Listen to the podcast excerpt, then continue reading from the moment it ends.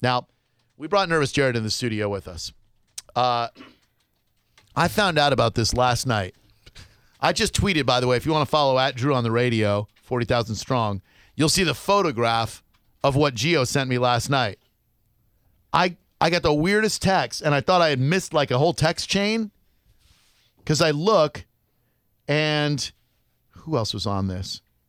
Said, oh yeah, Mo sent the first text. Yeah. It said you didn't see nothing, and I I texted back to the group what W U T, and then Geo said you'll find out at 3 p.m. tomorrow. so at 3 p.m. today, I did find out. Now Geo and Seth, please, you guys take me from what you saw last night, and I I I'm all ears. I can't believe this really happened. So last night, Seth and I are Oh, walking. let me preface this. I'm Oh, sorry. okay.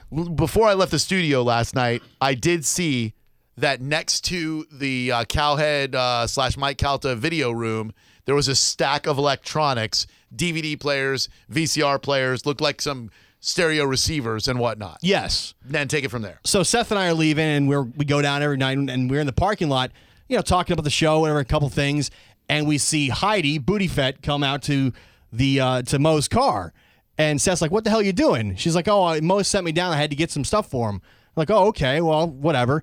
And then she begins to unload appliances from Mo's car.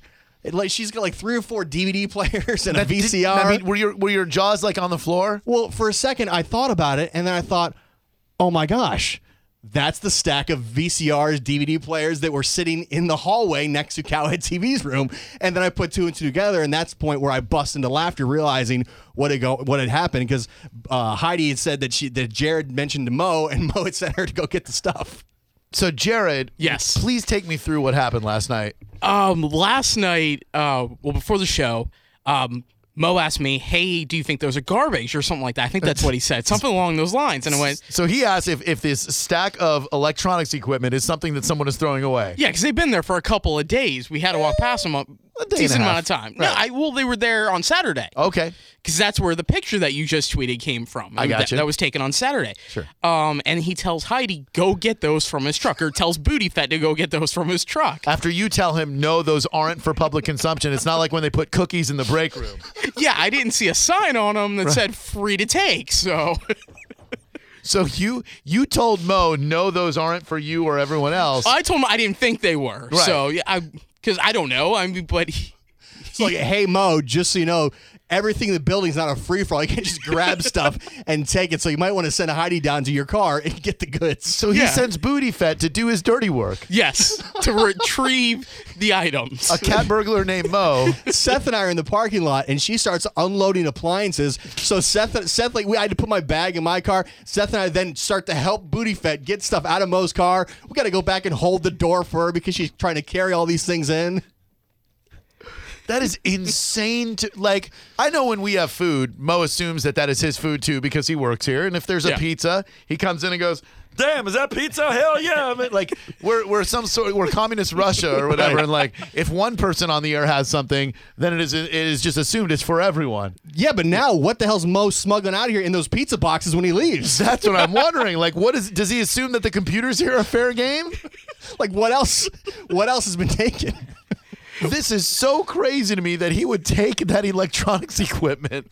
Did Mo put up a fight at all when you told him he probably shouldn't have taken those? no, not at all. Much like he, how he texted you guys, it was, "Oh crap, let me get this stuff out of my truck." Is what it seemed like. The gig is up. yeah.